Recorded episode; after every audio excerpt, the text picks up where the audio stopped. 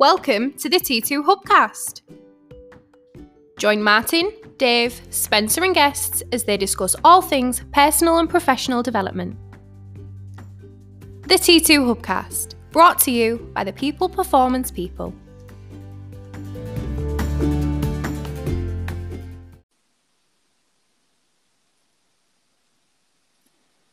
So, welcome to the T2 Hubcast with me, Martin Johnson. We're going to be joined in a second by Spencer Locker and Me, Dave Pendleton. hi, Dave. I was hoping we was all going to be in at the same time so we could do it chronologically, but maybe Spencer's clock is slightly out with our clock. It sounds familiar. yeah, we'll we'll. Um, I'm sure we'll get it right at some point, uh, Dave. But given that we're all um, working in different locations. Uh, on different devices, trying to tune into a podcast at the same time. We'll, I, I guess we're forgiven, aren't we? Yeah, I guess so. I guess so. So, how are you doing, Dave? Surviving, I think, is a good word. well, well, um, you've gone, you've gone like uh, full circle because the first podcast you said surviving, the second one you sort of said, you know what, I'm coming out the other end, and now you're back to surviving again. oh, brilliant! It's just brilliant. varying varying degrees of survival. I think sometimes it's easier, sometimes it's harder. Yeah, you're right, mate. You're right. So we're um, we're what we in now? Ju- uh, sorry, June, June the 11th, and um, obviously COVID 19 continues. We are a few weeks away, probably three weeks away from moving back into our offices, Davey, our new offices. Um, so we're excited about that, but we're going to aim to move back in on, on the 1st of July. And um, and I guess we're gearing up, aren't we? We're sort of, well, if I was to use a term, Dave, it feels like we're ramping back up both on delivery, um, just mindset, getting our heads around the future again, uh, you know. And it's exciting, but it's also a little bit daunting because it's been so long since we operated remotely normal, right? And do you feel the same? Yeah, absolutely. Yeah, yeah. a certain sense of um, uh, nervousness as well. I think. Yeah, Yeah. Yeah. anticipation, I guess. Um, yeah, because it's a very strange bubble that we've been living in for for the, the thick end of three months, I guess. Yeah. Um, a little less so now because things are starting to ease, but but I think um, there's still a nervousness for people to return back to normal because because of what's happened. You know, I don't even know what the what the latest death count is, but it must be thirty five thousand or forty thousand or something.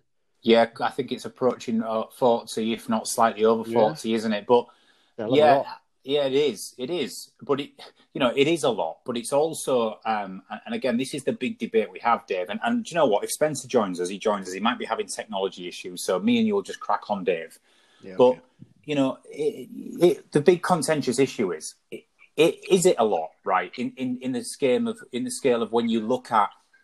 And by the way, what I'll what I'll say before we say any of this is, you know, any death is is a travesty. It's awful, right? So, but there's also I was on with a with a director of nursing and a medical director from an NHS trust yesterday doing a bit of coaching, and they were saying that um, in a usual in the same time period, Dave, in the same time period of uh, of what we've been locked down for, which which has meant no screening, no routine appointments, no cancer screening, testing, or anything like that. In the same time frame last year, they, they dug out the figures, and uh, nationally, I think it was there was sixty thousand cancer diagnoses in the same time frame, brand new cancer diagnoses. So if you think that potentially 60 to 100,000 cancer diagnoses have, have gone under the radar through a lack of screening in that same time frame, then who knows what the death toll could be further down the line as a byproduct of COVID 19 lockdown. And, and that's only cancers. That's not, uh, you know, heart disease, lung disease, and all the other ailments uh, that will potentially, uh, mental health, suicides, all the rest of it. And I mean, I know we've talked about this before, Dave, but I think the time is is definitely coming as we approach July and as we and the figures keep re- re- declining. You know, from a COVID perspective, hospital admissions are down, deaths are down, new cases are down. We've been out of the first wave of lockdown now for four weeks, and there's no second wave as as we speak. I think it's absolutely time now that we have to look at that big picture. We should have done it before, but We have to look at the big picture and we have to start looking at this as a whole situation and not just a COVID situation. Would you agree with that, Dave? I think it's incredibly difficult to do that, isn't it? Because I guess all we're talking about is hypothetical numbers. You know, Yeah. I, I know we've, you know, the, the NHS guys have got some hard facts and stats, um, but the, the numbers for this year are hypothetical because nobody's recorded them. So I don't know. I, I don't know. It's such a big thing, Martin. It, it uh, it- it's probably too big for my small brain. I can't get around it half the time. Well, that's the thing, mate, and I think and I think the biggest dilemma with all of this is uh, is throughout it's been a lot of guesswork. Um, the government are, are under fire from some, they're praised by others, um, and we've talked about this before, but it's guesswork, and I defy anybody to be in that hot seat and have the answers to all the questions through COVID. Did we? Should we have locked down earlier? Who knows? Should we have gone uh, uh, uh, with a more holistic approach on looking at the economy and at other non-COVID deaths and health issues? Maybe. You know, should we be reintegrating now or a bit further down the line? Who knows, right? Is there going to be a second wave, Dave? We don't know, right? but the, indi- yeah. the indications are at the minute in all the countries there's no second wave, but but we just don't know. So I think one of the that leads nicely into this podcast, Dave, which is there is a lot of um, difference out there. You know, there's a lot of division. I think division is the word. You know, there's a couple of events already in 2020 that has caused mass division in the country, and that is Brexit, uh, COVID 19, and how we're handling it, and more recently George Floyd and the Black Lives Matter movement. And and there's three big political stroke, you know, monumental events that have happened in such a short period of time and the division it feels like the division is is greater than ever. And you can see that on social media and with people being locked down. We live on social media more than we, we usually would. Um, and i think organizations have to be mindful of this. And, I, and i'm going to bring you in here dave on something because i wrote something on linkedin the other day and the, and the post that I wrote, and it just came to my head because I was I was seeing these arguments going off left, right, and centre on my social media posts, and I've stayed away from them. If I'm honest, I've completely stayed away, or tried to stay away in the majority of cases from commenting on anything. But um, I mentioned a post, and I said it really appears like it's it's no longer about our ability to influence. It seems more so now about our ability to not be influenced to have that realization that we're getting dragged into group polarization, left and right, you know, uh, lockdown or reintegrate, you know, Brexit, stay, stay or remain, you know, uh, sorry, remain or leave. We're getting dragged and polarized into groups, and it's being fed by social media and uh, and I just think and digital platforms and the media in general. And you know, I think we've got an opportunity as we come back out of lockdown for organizations and leaders to really try and galvanize their groups, you know, galvanize their people, their organizations, and really sort of try and get that one united feel because it's so important right now, Dave. Yeah, it really is. Um, I don't know. I think there's always been division. I think Yeah. there probably will always be division um, because of people's um, different thoughts and different beliefs um, and things that they want to stand for. Um, but I think you're right. There's an awful lot of people sort of jumping on bandwagons because of frustration, you know, because of a need to be heard and because of uh, social media you know, because social media is the ultimate platform for people to have a voice but not a face. So they can say what they want, they can behave exactly how they want, uh, and there's very little um, repercussions or recourse.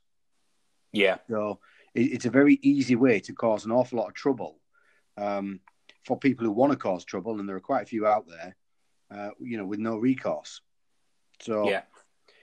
uh, Well, that's it. You, you make you make a good point there, Dave. There's generally the people at the moment who I always use the term. There's a difference between crowd contagion and crowd convergence. And what we say on this is crowd contagion in in crowd psychology is it's where people are formed together and start to form a crowd, but it's based on the fact that other members of that crowd are influencing them into the crowd. It's spreading like contagion from influential people to others. Does that make sense? So that's like crowd contagion, where people form because they feel influenced or maybe pressured or whatever it might be by a group of others. Whereas crowd convergence is where a group of people assemble because they absolutely share like-minded thoughts, beliefs, and values, and and therefore they're more they're joining the cause rather than being dragged along by the hysteria and the and, and the pressure. Does that make sense?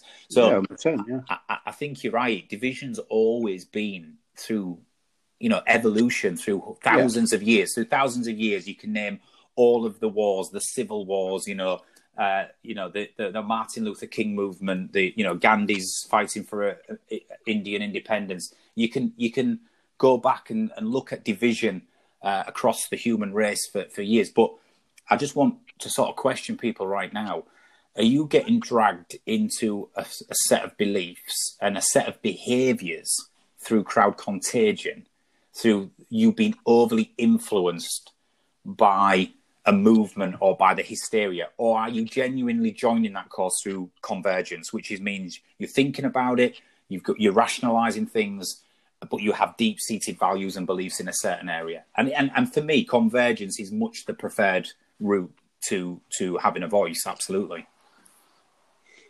Yeah, for sure. Um, and you know what? I'm not. I'm not. I'm not even so sure that I, I'm worried about whether it's one or the other. I think the thing that really um, frustrates me with with humans is that it's not just about having a voice because because that's cool, um, you know, and it's great for people to have a voice to express themselves and to express their beliefs, whether they're whether they're their own uh, or whether they're just latched onto somebody else's. If they believe it wholeheartedly, then that's fine too. My problem is when they fight against other people's beliefs and try to force their beliefs on other people and try and tell other people that their beliefs are wrong. Um, yes, because then then it becomes something entirely different, uh, you know, and, and we're seeing that, you know, most recently in the last ten days or so. Yeah, you know, uh, and to to tell other people that their beliefs are entirely different just because they're different to your own, uh, sorry, wrong because they're different to your own. For me, that causes lots of frustration because that's not what the human race is about. No, you're right, and you know what? You make a really good point there. Um, I was uh, we, we, were doing some work with the fire and rescue service this year about this when when they go through industrial action. So when the fire service go through industrial action, where firefighters strike, you get a real split division, Dave, where some people strike and some people don't. And the reason some people strike is because it's their right to strike, and uh, it's you know they're fighting for a cause yeah, um, they for, believe in what they're doing. Yeah, for all firefighters, they're yeah. underpaid. They're generally underpaid, and there's been through austerity, there's been pay freezes in the public sector, and they're risking their lives every day for the public. So they have a right to strike. But there's also then firefighters who choose not to strike because, quite frankly, Dave, the reason usually for that is they they they can't afford to strike. They've got to pay the bills, right? So they're under extreme pressure from home and from other areas to to not strike. So but then that causes division. And we did a session with the fi- the fire brigade, Dave, and it and it sort of cemented what what you just said there. We said to them, we, we came up with an acronym, Dave. I don't know if we spoke about this, but we came up with an acronym, and the acronym was ACT, A C T, mm. and the and the acronym sort of stood for. Um, right, A is you've got to acknowledge the complexity of this situation. So if you think about COVID now, and you think about George Floyd, and you think about Brexit, etc., it's the same dynamic. If you think about striking, you have to acknowledge the complexity of the situation. It, it isn't easy, right? It isn't easy, and ev- and both parties have a point, and you've got to sort of, but you've got to just first of all, instead of just reacting, you've got to acknowledge this is a really complex, sensitive situation. Um, the C was, but as well as acknowledging, you've got to care deeply about your values, beliefs, and position. Absolutely, you have the right to care deeply and passionately about your position. But the T was really important. So A was acknowledge the complexity. C was care deeply and passionately about your position.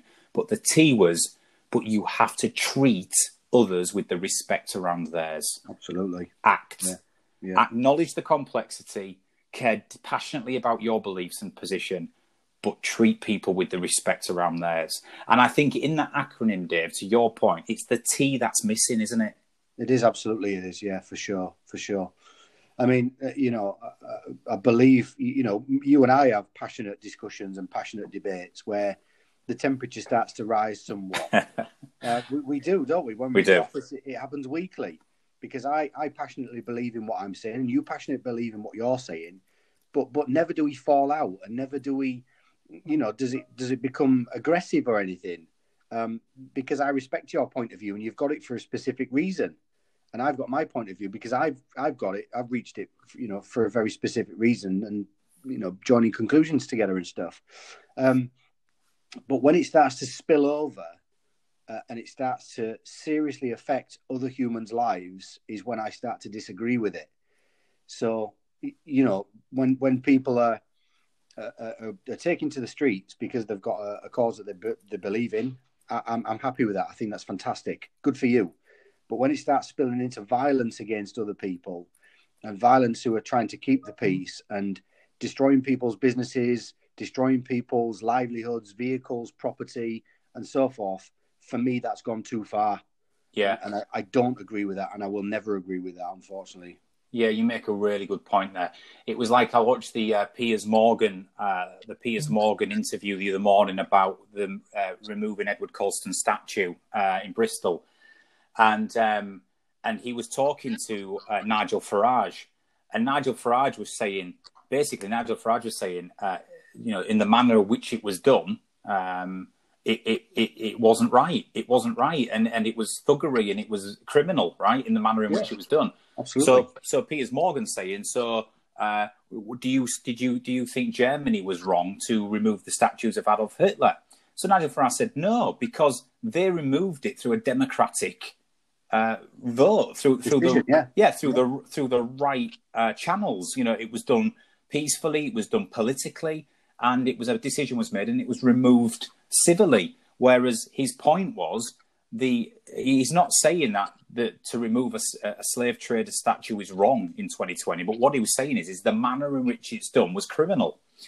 And, and I sort of backed that, and that's that's you know, but Piers Morgan couldn't get his head around that, and he was just trying to force the issue of bringing it back to the Nazis. So I think that's a classic example of where we've not, you know, there's no understanding, there's no intention there to find a common conversation. There's an intention to completely expose the other party, and that's what it is at yeah. the minute. And going back to your point, Dave, when me and you debate stuff, which we do, and this is the part of the part of the thing I like about you and, and, and, our relationship in, in the organization is it'd be easy for you it'd be easy for you to agree to with everything I say but that's not going to be no good for anybody. But when we do have a, a, a, a difference in opinion on stuff, like you say, even if it gets slightly heated, we tend to finish our conversation, reflect on it, and then always afterwards we revisit and go, do you know what? Explain that to me again, or why don't we do this? Or you've got a point about that.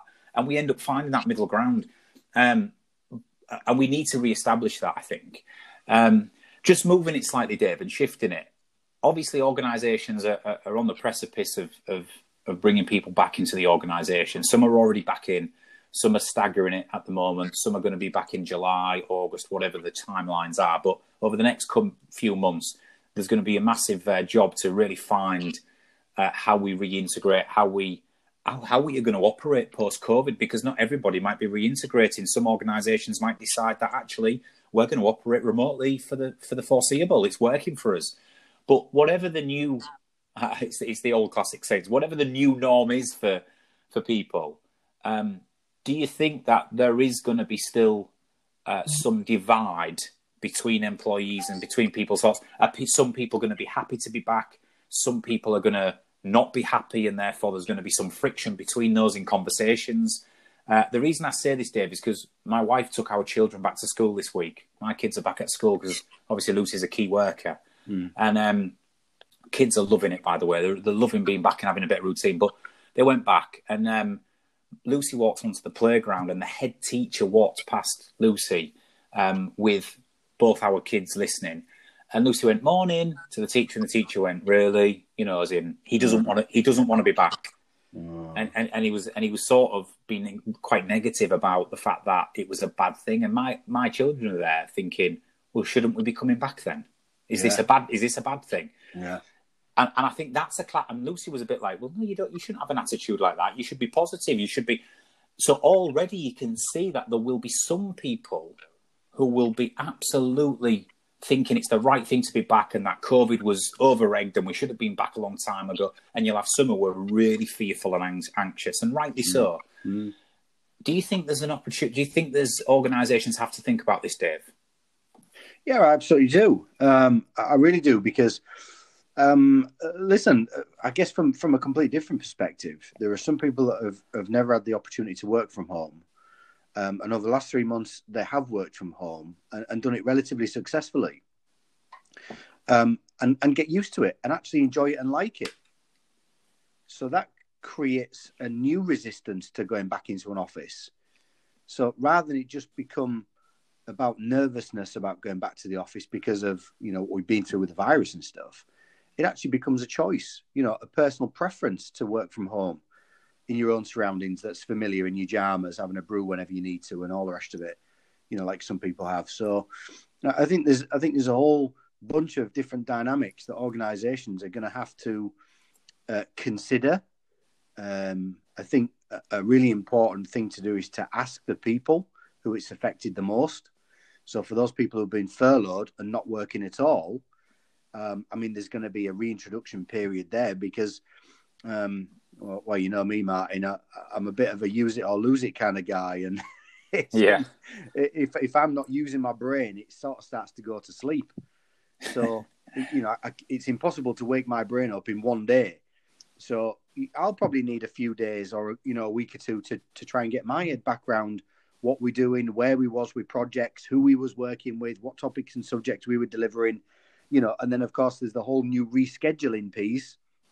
We've got to start booking all that stuff back in. So just using me as an example, there's probably hundreds of thousands of people out there that are going to be feeling similar, which is going to create a nervousness, I think. Yeah, Absolutely.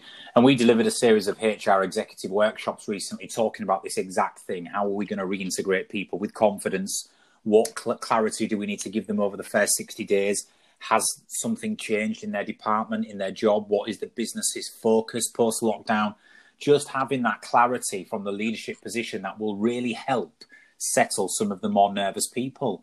Um, and if you're not, if you're just saying right, return to work, uh, and and the communication lines are down, and there's there's divide and politics and, and, negative conversations going on, and people are putting two and two together and coming up with twelve, then you're gonna you're gonna have a challenge. You're gonna have a real challenge uh, in terms of getting people back to a productive state. So, yeah, it is it is an interesting one, Dave, and I think um, I mean personally, I'm really excited, and that's that's just me. I'm excited by the fact that we've had this big challenge. You know my my view when we when we first announced going into lockdown, Dave. You know that I was down in the dumps. I didn't want to do it. Yeah. I, I, I was you know I, I, it was like I, I, can't be caged. I can't be isolated. All the rest of it. And that's just a personal personal preference. But you know what? I've really I've really uh, found out a lot of things through this lockdown, and I've learned a lot of things, not only about myself but about the business and about us and about actually, you know, worst case scenario, we can still, and it's not just about um, keeping ticking over. In certain aspects, we've thrived through lockdown. We've shifted our target. We've created a whole lot of research around helping organizations navigate COVID. We've delivered numerous sessions virtually via Microsoft Teams. We've delivered loads of coaching sessions. Um, we've developed uh, content on the hub. We've increased our hub members by 300%. So, you know, all whilst reducing overheads, having some thinking time, uh, you know, it, it, there is positives to it. But I am really excited now, Dave, about getting back. We've got a new office to go to, getting back and starting the journey of navigating this and reintegrating and building up our our momentum again. And that excites me. It's a challenge, but it excites me. But for some people, they might be the opposite, Dave. They might have gone, I've loved the last three months and I don't want to go back. In fact, I, I can't even think I'm having sleepless nights about going back into the workplace. Mm. And that's what we've got to get to. And I think we should be surveying our organisations now. We've put one together, Dave. So if anyone's listening to this and you've got access to the hub, go to the new productivity toolkit. Uh, it should be out in the next couple of days. It's called uh, COVID 19 um, Return to the Workplace Toolkit and there's questionnaires in there that we've put together for you that you can send out to your organization. Now it's a temperature check and mood check. And questions in there feature things like do you feel confident enough to return to the workplace today? Yes or no? You know, and, and asking the real questions around how they've coped in lockdown, how they feel the productivity levels have been, what you know, all of that stuff. So it's important that we we engage people right now and find out those people who are like me and itching to get back. And I think you would be in that bracket as well, Dave. Am I right? Um, and and those who are not, you know.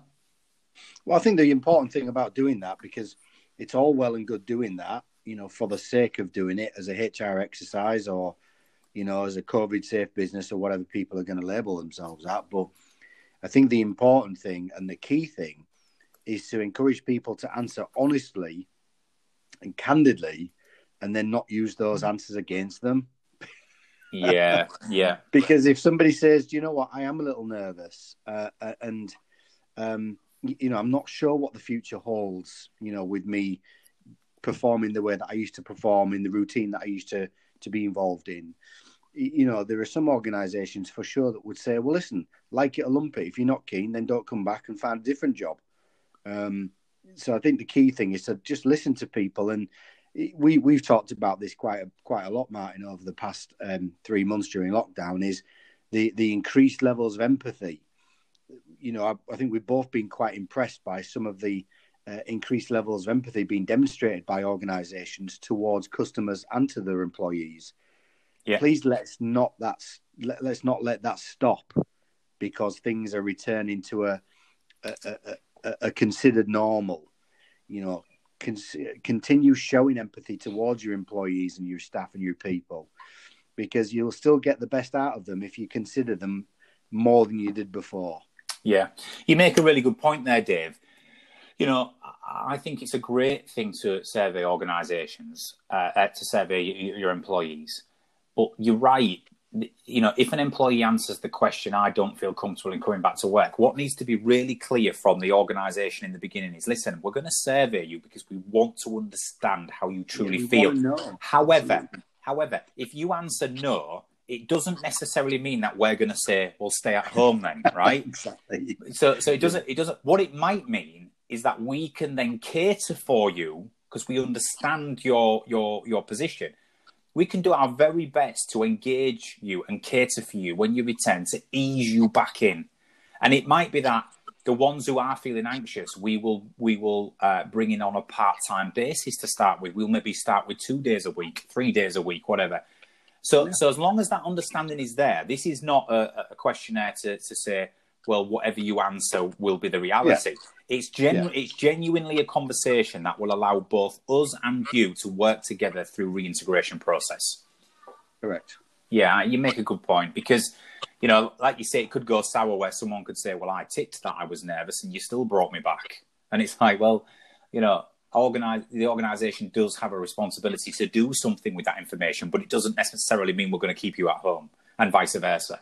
So, um, yeah you know, yeah, and, yeah, and realistically, of course, I mean, there might be, you know, there's a whole bunch of people out there that have been completely furloughed, um, who haven't been working from home, who potentially can't work from home, and if that's the case, I mean, the answers are fairly straightforward. But where there is opportunity, where there is grey areas, and where there is, um, you know, the possibility of flexible working and, and all that sort of stuff, then organisations should indeed explore it. I think I really do. Yeah, you make a great point, Dave.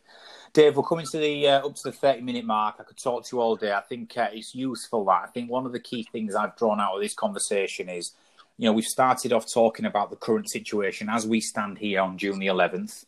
You know, we are going through a phase, including ourselves, of reintegrating back in, in in some point between now and the end of July, and I think most organisations will be doing that. Uh, there is division for a number of events, world mm. events mm. that have happened recently. There's still a level, high level of anxiety around COVID. Um, there's no right or wrong. Remember the acronym ACT. I think if leaders and organisations can try and remember this acronym, acknowledge the complexity of the situation, care passionately about your position, and allow people to care passionately about theirs. But the A is you have, uh, sorry, the T is you have got to treat others with the respect around theirs, and that's the one that's missing. Um, you've got to try and galvanize your organization. And I think uh, starting off with some type of temperature check or survey or mood survey, whatever you call it, to just find out how are your people feeling right now. You know, you're the leaders, you're making the plans, you're going to be looking at the strategy and you're going to be communicating what's going to happen. But are you doing it as, a, as an individual leadership team, are you engaging your employees first to test how people are truly feeling? And that will hopefully give you a few pointers on how you navigate the situation forward. But yeah, it's not easy, Dave, but we've got to do it and we've got to get this economy started, or well, not started because it is there, but we've got to get it motoring again. Um, and we've got to we've got to listen to the government. We've got to see what these cases, what happens with the cases in the next six weeks. It continues to decline in all measurements, so it's a good sign. And hopefully, if it continued to do that, Dave, by the end of July, August, we will be in a relatively normal position. You know, so it's positive, and we've got to think positive, and we've got to keep looking at what we control and what we want to achieve. And I think if we do that, we'll come out um, we'll come out the other end in some fashion. Any final comments from you, Dave? Um, I think the economy is going to be fine, mate, judging by the queues at both Starbucks, Costa, and McDonald's that are around the corner from me. Absolutely. Oh, it's unbelievable, isn't it? It's, it's, a, it's, it's a clear indicator of societal madness. Oh, the, the, the, the, human experiment. You take McDonald's away for three months and you watch the reaction. It's like, I mean, I, am really not bothered about it. I really am not bothered about McDonald's. Yeah. And, and yeah. for me, you know me, for me, I am going to queue in a in a in a one hour, two hour queue to get a, a Big Mac. Yeah, no, no, chance. no chance. not a chance for me either. No, I think there's a I think there's a whole of the podcast in there somewhere, mate. Yeah, we'll do that next. The the, the McDonald's craze. Right, Dave Pendleton, thank you very much. We'll wrap this up there, and we'll be back yep. again with another T2 Hubcast. Cheers, Dave. Tarano.